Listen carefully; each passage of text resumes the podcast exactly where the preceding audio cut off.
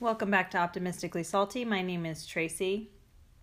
And today we're going to talk a little bit about shame and hopefully letting it go by bringing it to light. Enjoy.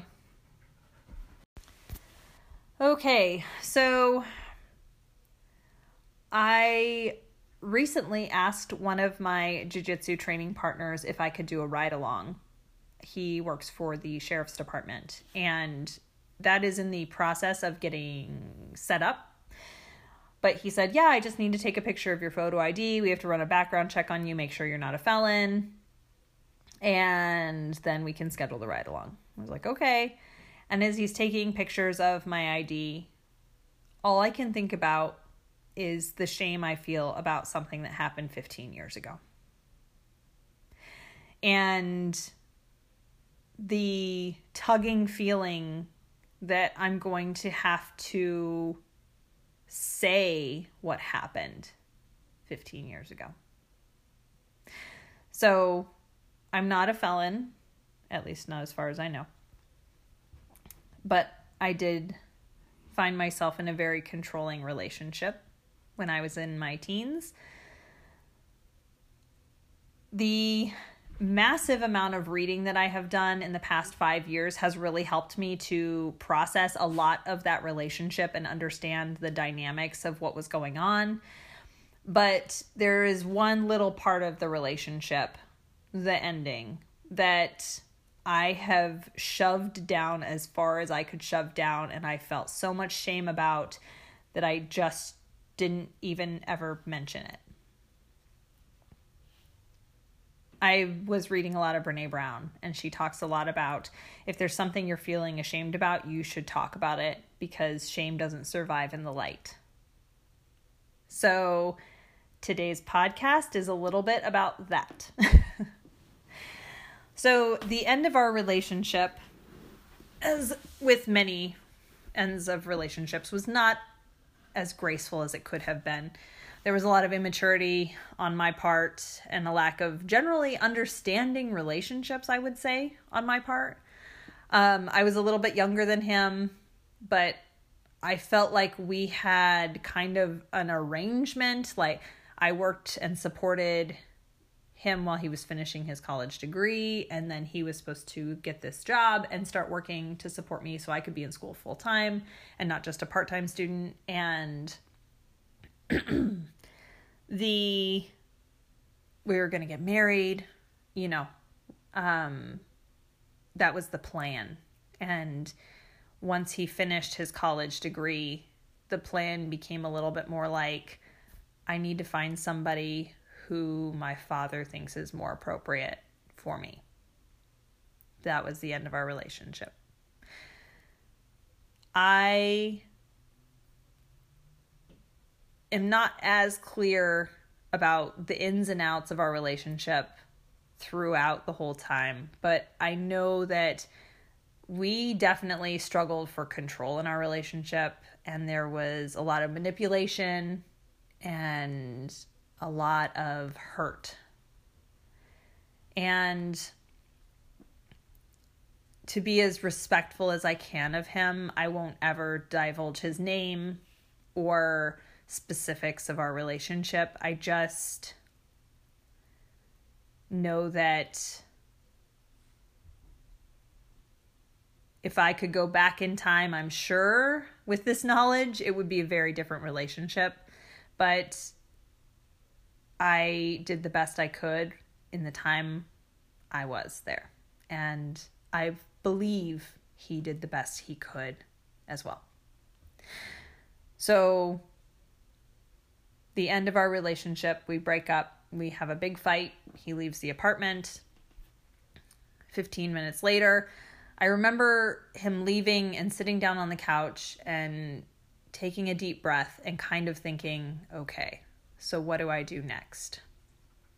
I was upset when he left, but had calmed down, had kind of started that numb moving on thing that you start to do and I get a knock at the door and I go and I open the door and it's police officers. followed by an ambulance. Hi, ma'am, we got a phone call that you're here, that you're very upset. There's a gun in the apartment. We need to take you from the apartment to the hospital for an evaluation. I tell them, no, I was upset. I'm fine. I mean, we broke up. It kind of sucks, but it's fine.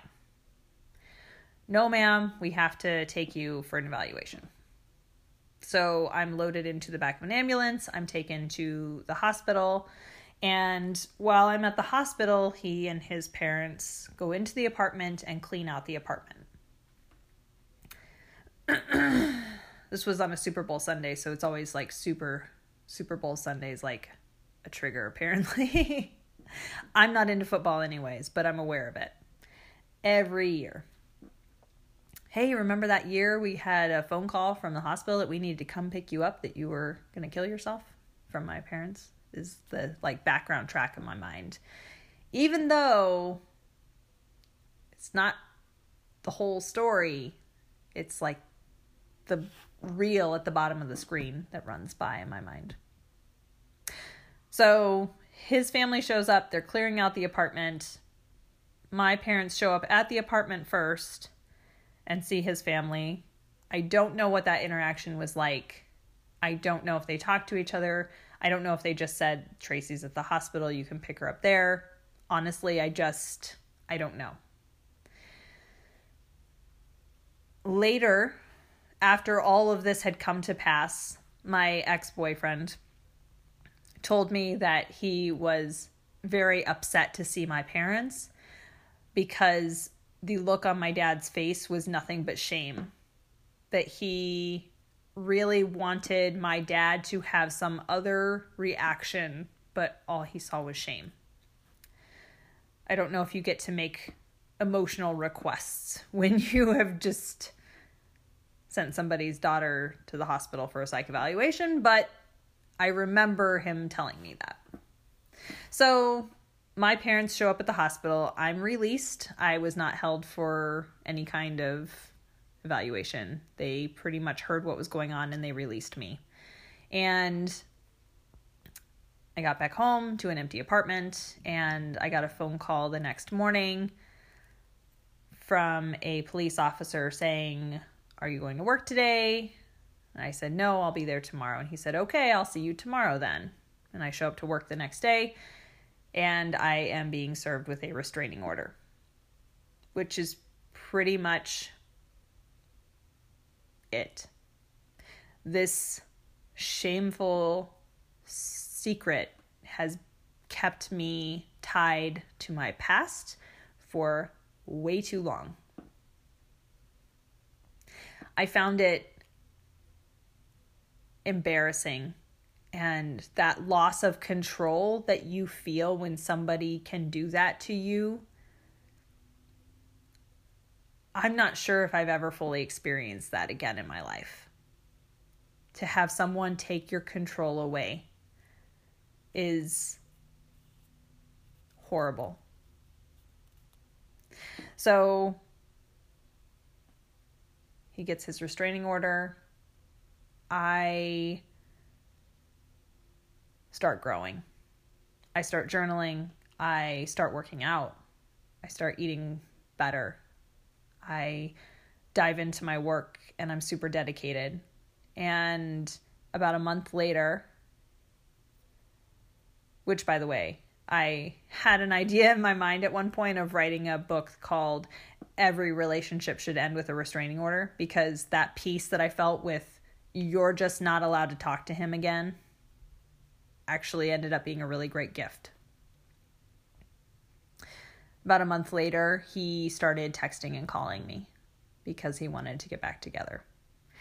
And I said, Well, guess what? You put a restraining order against me, and I can get in trouble for you contacting me. So that's not okay. He informed me that it was his father's decision to put the restraining order against me and that he would have it dismissed. And he did.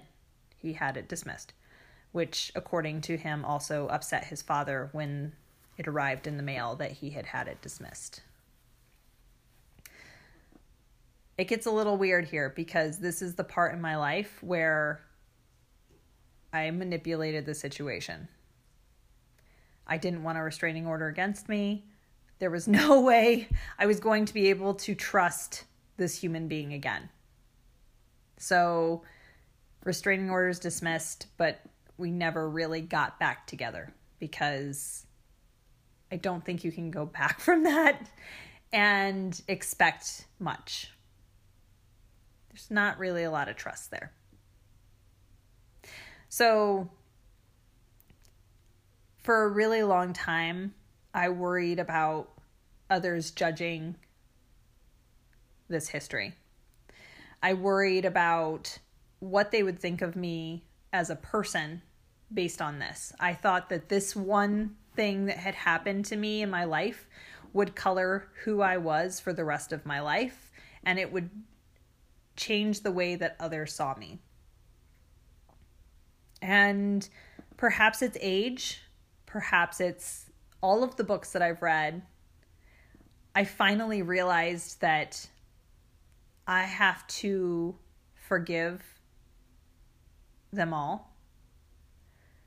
I have to shine a little light on this situation and let go of the shame attached to it.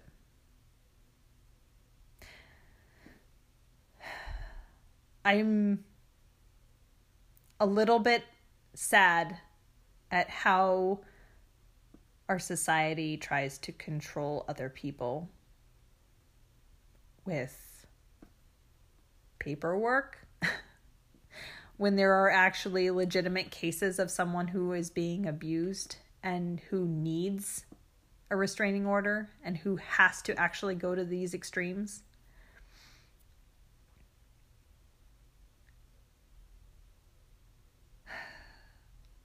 I'm trying to keep moving forward in my life, and I felt like this was just something in my past that kept me tethered from being able to just grow.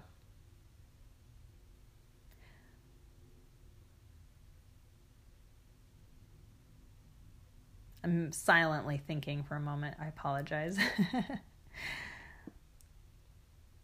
it's embarrassing to share. It's embarrassing because I feel more embarrassment about the it's more fear. Like it's fear that I will be judged. And at the same time, it's acceptance that if you know me, then I shouldn't have to feel fear of judgment. And if you are interested in spending your time judging me, then we're probably not terribly close, anyways. I'm pretty sure everyone has something in their life that is like this that keeps them tied it's a judgment thing, it's a fear thing, it's uh, caught up in the wrong things in life, and we just want to bury them instead of bringing them to light. It's easier to be like a silent victim controlled by something that happened in our past than it is to let go, forgive,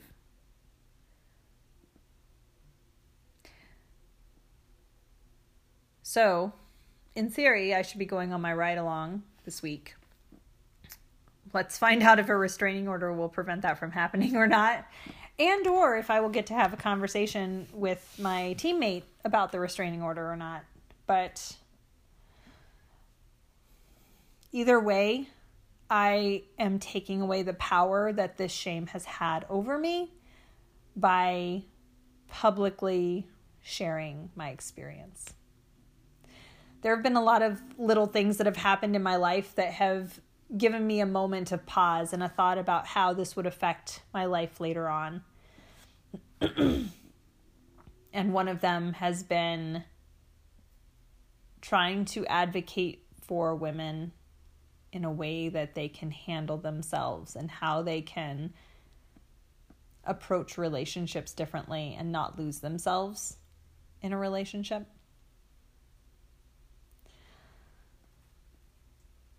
But that's such a small part of my life that it's hard to give it too much power anymore.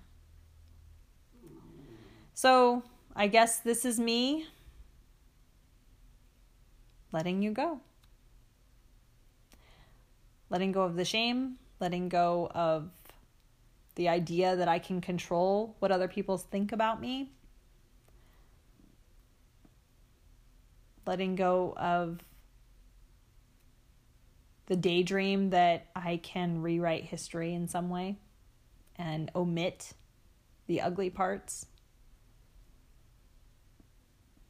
And this is me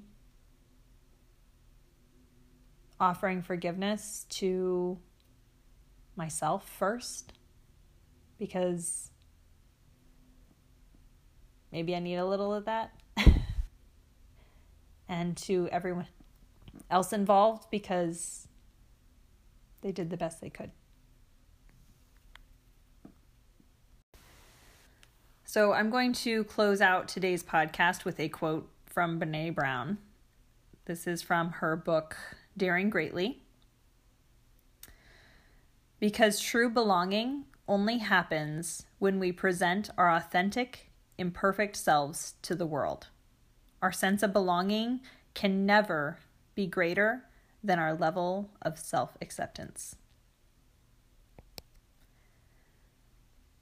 Here's to self acceptance.